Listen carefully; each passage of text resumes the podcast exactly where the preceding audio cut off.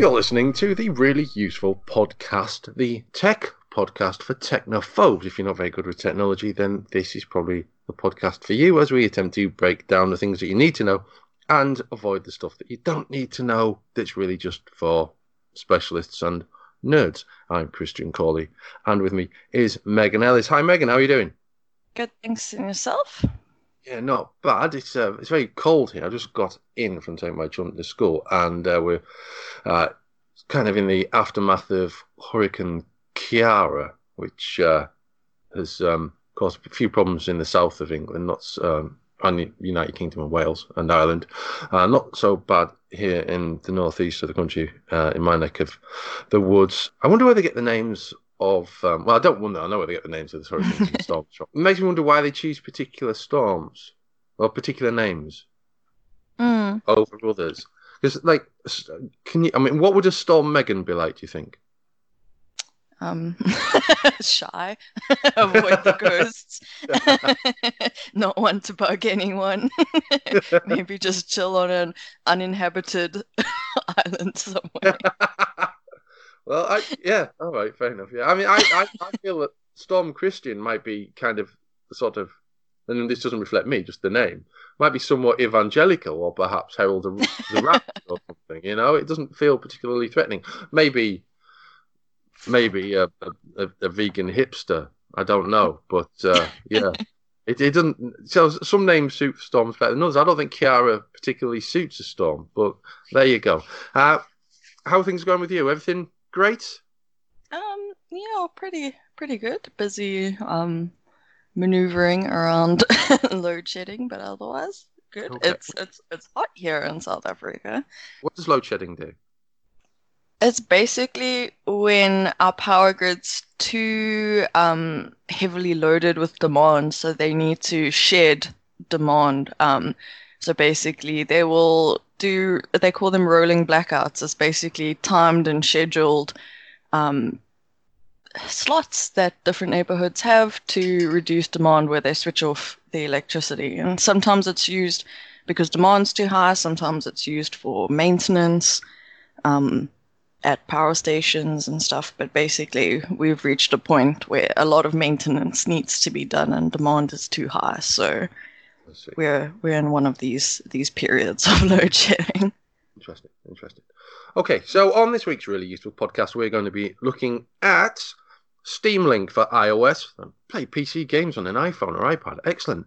Uh, YouTube Originals Unlocked and Facebook Messenger Kids Parental Control. We'll be taking a look at a couple of recommendations that you should perhaps check out. And we've got some tips and tricks for you how to improve your mobile speed data. What's the difference between a modem and a router? And should you buy a Chromebook or a tablet? Let's crack on with news of Steam Link for iOS. Now, um, if you're not aware of this, Steam is a digital distribution platform, and most PC owners will have a Steam account and they'll have their games uh, uh, registered with Steam, and they can play that. You, you can basically in in it's still the case now. You buy a DVD, you don't even need to install the game from the DVD. You can just install it. Obviously, it would probably be more efficient to install it from the DVD, but whatever. As long as you have the, the key for the game, and all manner of games can be bought on Steam. Uh, a few months back, it was made available on Android, and that means you can play PC games on your Android device. They're streamed from your PC. There was no iOS version, but now there is an iOS version, which is good news for iPhone users. And uh, it's also compatible with Apple TV, which is particularly good. So that's that's now there. That's ready, and it's free, which is you know streaming games from your computer to your iPhone or your Apple TV. I think the Apple TV thing's really exciting. Um, and that, that's it, how cool is that? It's just great. I, I love Steam Link. I really do. You know, I've got. Have you got a Steam account? Yes, I do. How many games have you got on it? Too many. I, I don't even know. It gives me anxiety to look at all the unplayed games. Yeah, I think that there's this thing, isn't there? I don't know whether it's um, it's going to come into more prominence in years as people get older from this sort of generation of buying on Steam. But there's this thing of like people buying games for their retirement that they don't have time to play now. Oh. So, yeah, so they buy them on Steam, maybe through Humble Bundle or a Steam offer or one, one you know one of these places that make games available for a very low price. Fanatical's another one, and and I said, "Oh, I'm putting this one away for retirement, or, or next time I'm unemployed, I'm going to be playing this."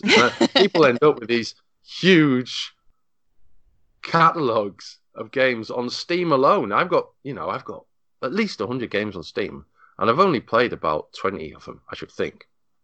It's insane, isn't it? Mm, there's even a tool that lets you know um, how much um, time you'd need to finish all your games in your library.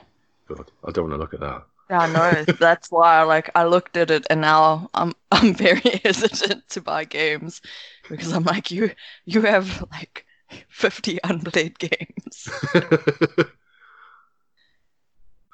so um, yeah, so Steam Link is now available on iOS. So as long as you have a computer that can run Steam and your iPhone or iOS device is running iOS 10 or higher, and your computer should, for the best results, not necessarily always, but for the best results, either be very close to your router using 5 gigahertz or be physically connected on it via Ethernet for the best results. Um, so check that out. And you'll need a game controller as well, but uh, there are plenty of controllers for iPhones. You can now watch YouTube originals for free. Uh, now, huh, YouTube launched YouTube Originals uh, some time ago, and it's basically original programming from YouTube, but it hasn't done very well. Uh, it was um, produced as a way of enticing viewers into subscribing to YouTube Red, which has since been rebranded as YouTube Premium. And very few people know about YouTube Originals. I'm guessing that most of the people listening now didn't know about YouTube Originals.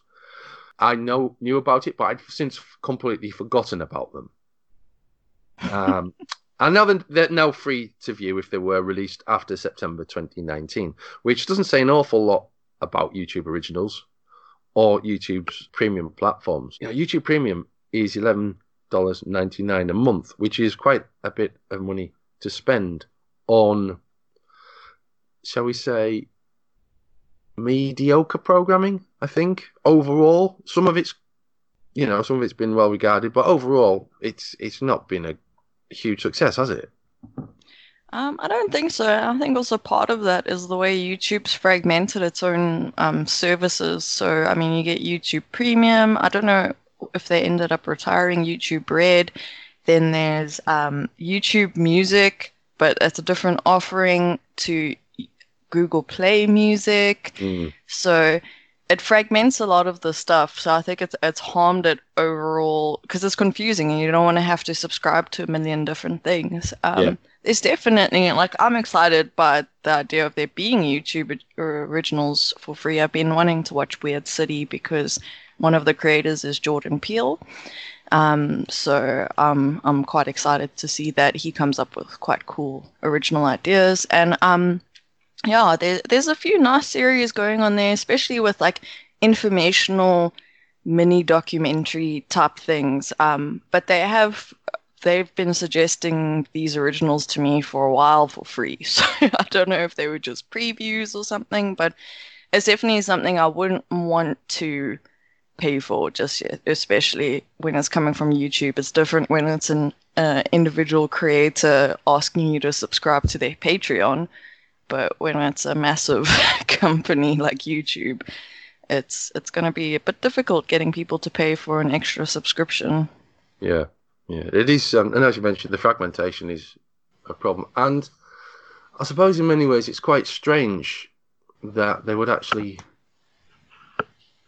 kind of voluntarily fragment Mm. in that way when, you know, it's a huge money maker and vast advertising platform within YouTube. And to then offer people the opportunity to subscribe to other material related to YouTube, and then as you say, there's the YouTube Music, and then there's all the other stuff that Google does. Google obviously own YouTube. It it does seem to me to be maybe the best option would be just have YouTube and do all the things that you're doing, but just call it YouTube instead of Hmm. you know like you say fragmenting. Uh, we'll see how that turns out.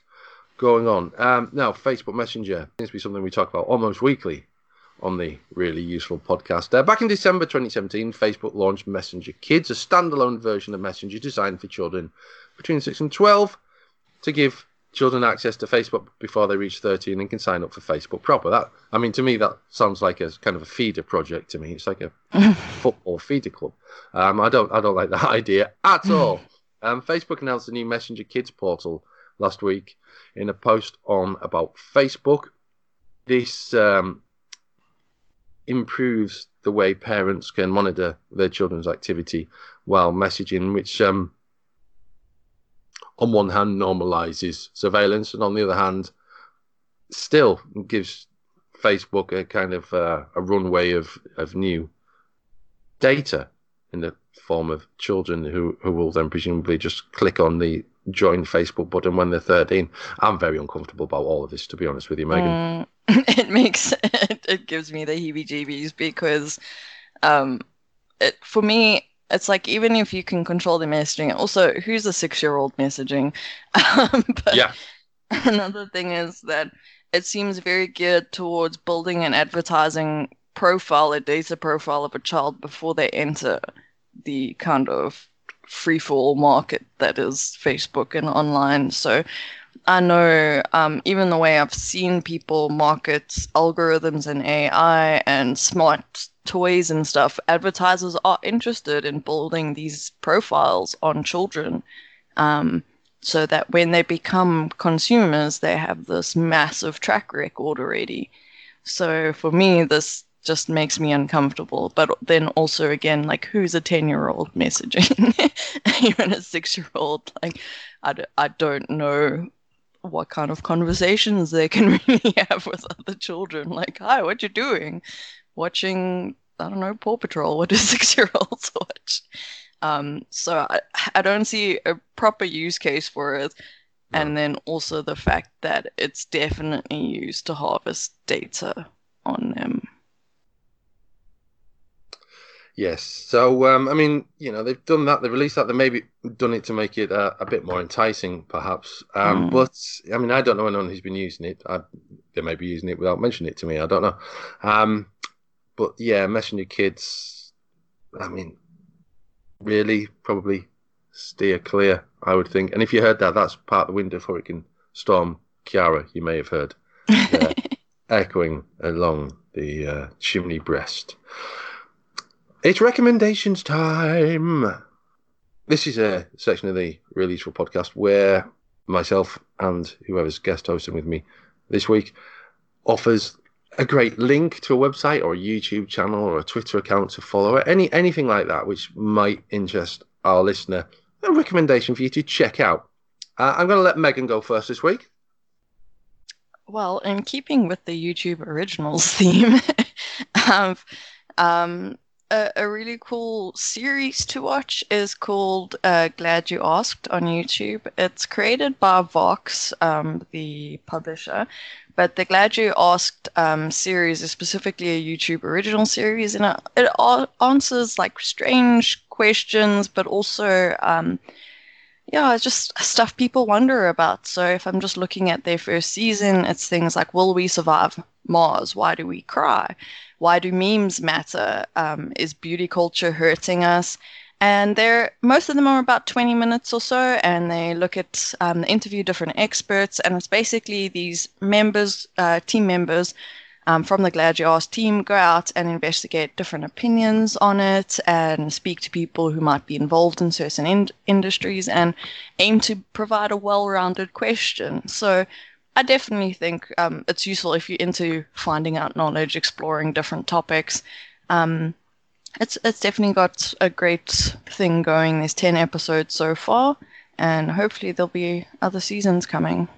Excellent. So, uh, and that and every other thing that we talk about in a really useful podcast, you'll find in the show notes. So, if you're interested in that, um, just head to the show notes and click Megan's recommendation. Mine is the YouTube channel again um, of Peter McKinnon.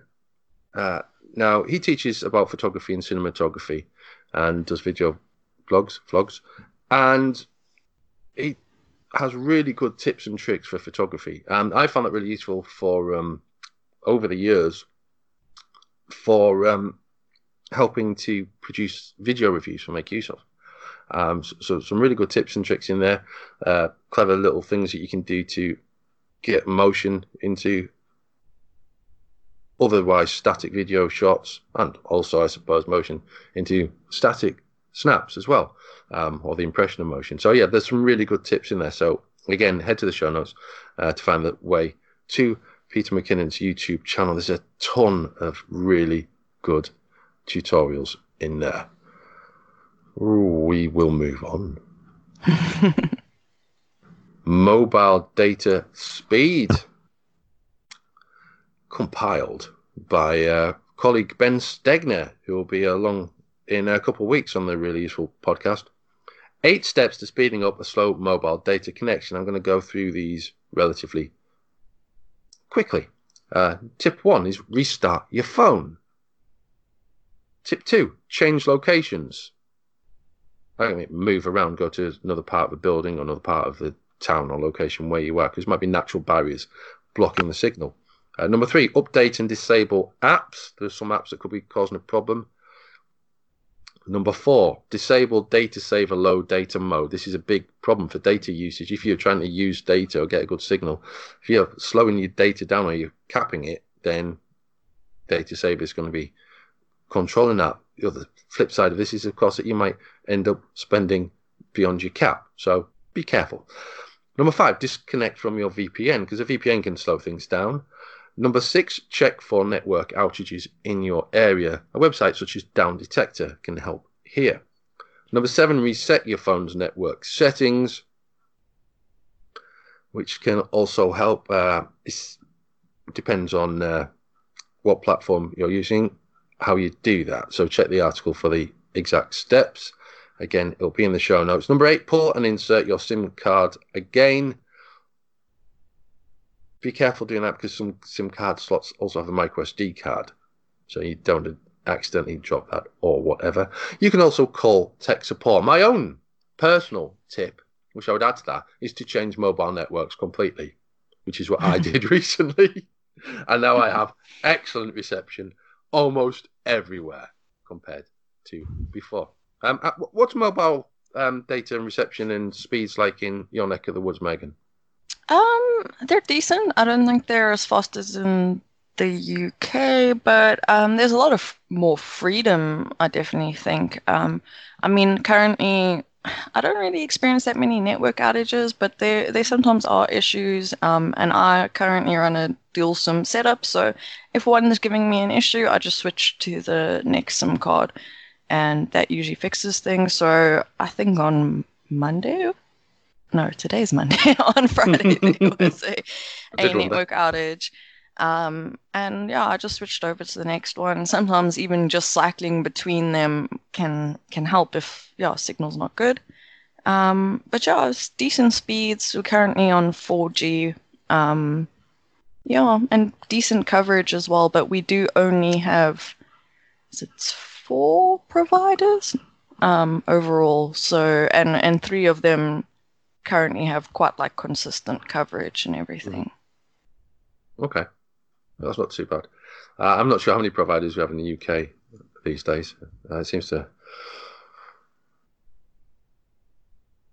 yeah, it's probably five or six, I should think. Mm, yeah, we have a very um, like closed down type of thing. Um, you need special permits from government basically because yeah. we have a mixed economy. So it's not like it, comes with like almost like T's and C's and stuff. So we do actually tend to have quite good rollout with Signal. We don't have the issues where companies are like, well, it's not viable um, because we tend to, one of the providers is a government owned provider. So they laid down a lot of the um, infrastructure and then others can piggyback off of that infrastructure. Um, so that definitely helps a lot. And it's probably also why things are a bit more consistent in terms of service like um, features and that type of thing.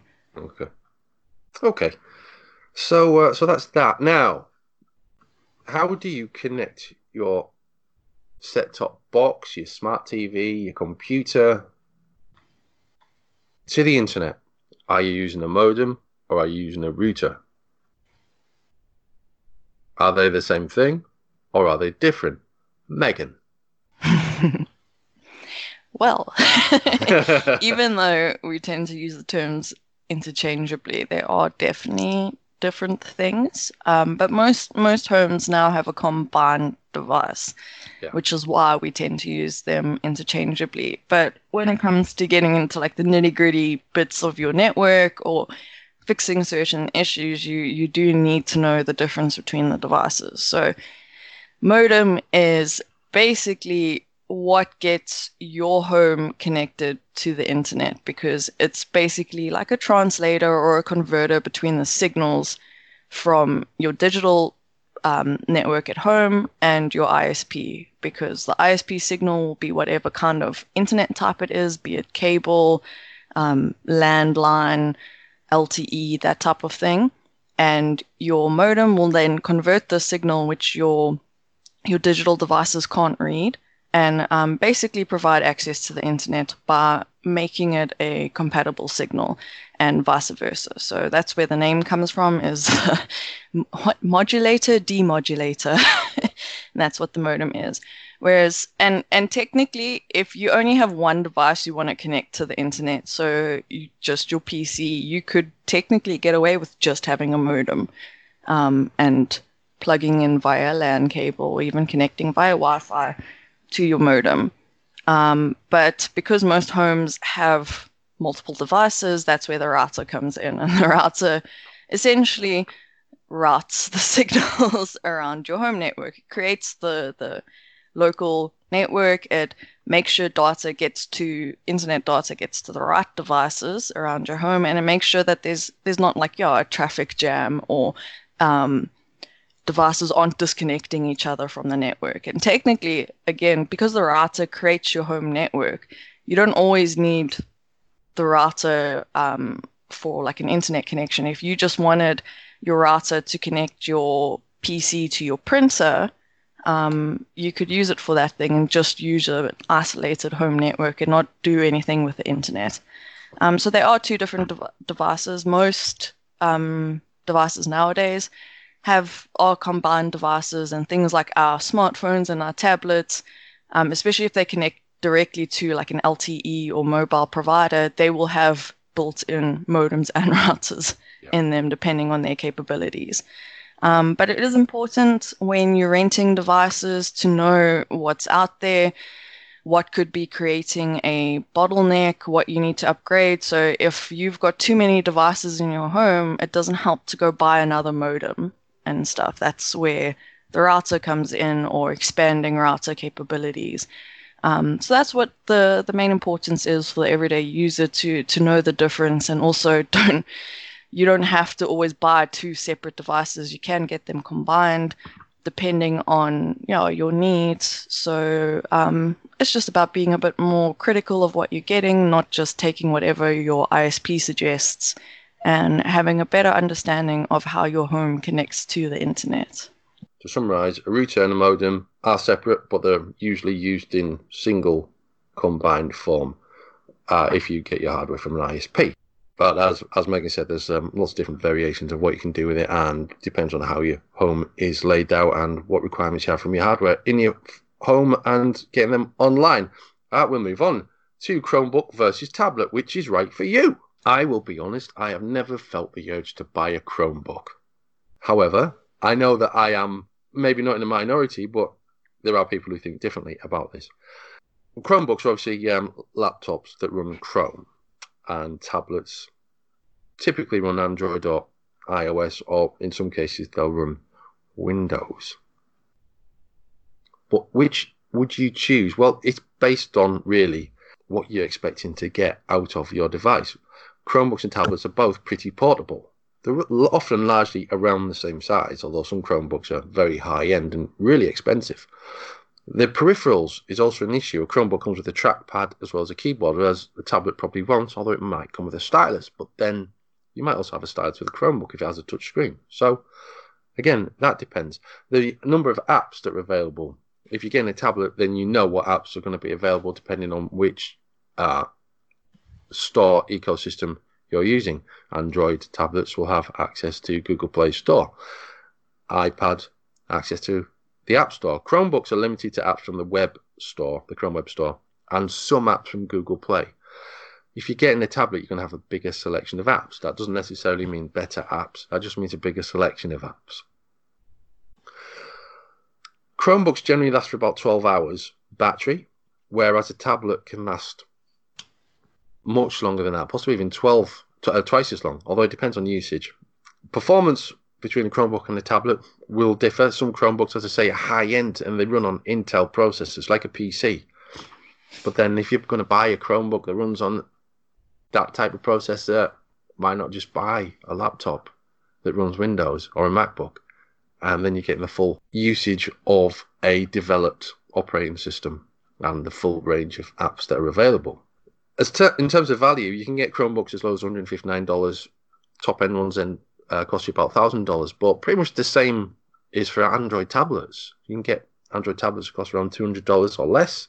If you think about an Amazon Fire Seven, don't think about an Amazon Fire Seven. it is not a productive tablet in the slightest. Mm-hmm. Um, or you could pay eight hundred dollars for an iPad Pro. Uh, my Samsung, which is Megan, you'll be pleased to know my Samsung tablet has been repaired. Yay! Um, yay! is uh, and that was a seven hundred pound tablet. So that's that's in that sort of thousand dollar sort of area.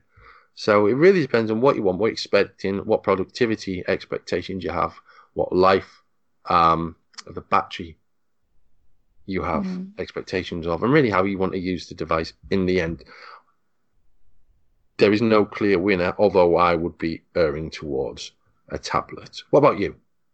I think it depends on, on what you, you want to use it for. So if it's about viewing media and ebooks and comics, digital comics, then for me a tablet would always be a winner. But if it's about productivity, then for me it would be a Chromebook, usually just because the, the tablets, when you have to buy the keyboard as an accessory, often that keyboard can be a hundred dollars just by itself. Um, sometimes it costs like almost as much as the tablet.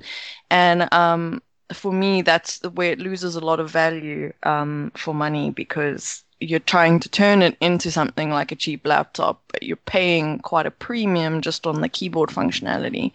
Um, but yeah, again, it, it depends on what you need it. If if for some reason, again, like Windows comes at a premium in your country, then you may want to look at a Chromebook instead um, for on the go kind of working and what word processing and that kind of thing. But I do know Windows has recently pushed a um, Windows in like Africa and Windows in Asia kind of initiatives to make their laptops cheaper um, mm-hmm. for people in developing countries so that they pirate the the software much less. But um, yeah, Chromebook uh, is definitely like if you were going to, if you were looking for a budget laptop and a budget laptop is what your kind of needs are, neither is really suitable for things like gaming and yeah, your own work style. Because I found, for example, like no matter how large my tablet is, I struggle without a keyboard to to write at the same rate and that yeah. type of thing. And that's when it comes to productivity something with a keyboard would help. And often, you know, even budget laptops are quite expensive. Um, and then what you're getting for the same price in, in a tablet, like you, when you mentioned with the, the Fire tablet, like sure it's budget, but it's it's productivity can be heavily limited by the OS as well. So I recently bought a a Fire tablet and just the amount of ads and stuff in the Fire OS and like really limits productivity because you're only downloading from the um, Amazon store. And I found like, okay, I can't use this for anything more than viewing ebooks or media and that type of thing. And even then, it can sometimes hamper things by like all the the kind of hurdles you have to jump over. Whereas a laptop like Chrome OS, you know exactly what you're getting. Um, and yes, it's again more limited than something like Windows, but you'll still be able to do your like productivity types of things, access docs, anything you can do in your Chrome browser, you can basically achieve on Chrome OS. Okay, yeah, I'd largely um, agree with most of that. I think with uh, with tablets and keyboards, the best tablet keyboard I have used was on a Surface Mm. um, that I reviewed some years ago for MakeUseOf, and it was a really, really good keyboard. It was at least as good as the laptop keyboard that I use now. I was really impressed with it. I really wanted to keep it. Um, and um, on the other hand, I do find if I'm, I'm but if I'm on the road, then basically my I use the laptop until the battery runs out, and then I swap to the tablet. In Mm. most cases, I'm usually okay with that. I often don't end up with a tablet. If I do end up with a tablet, then I basically have to stop self-editing and just let everything come out and not worry about typos because there are going to be typos when typing on a Mm. tablet. Um, it doesn't matter whether I use this touch screen, which is a nice keyboard, or I have a little portable um, Bluetooth keyboard that folds up that I carry in my bag with me and that spreads out nicely. You can start typing on that, but know, obviously there's the whole keyboard adjustment thing. You know, you're swapping keyboards and you adjust Mm. to using a different keyboard. It's a little bit smaller.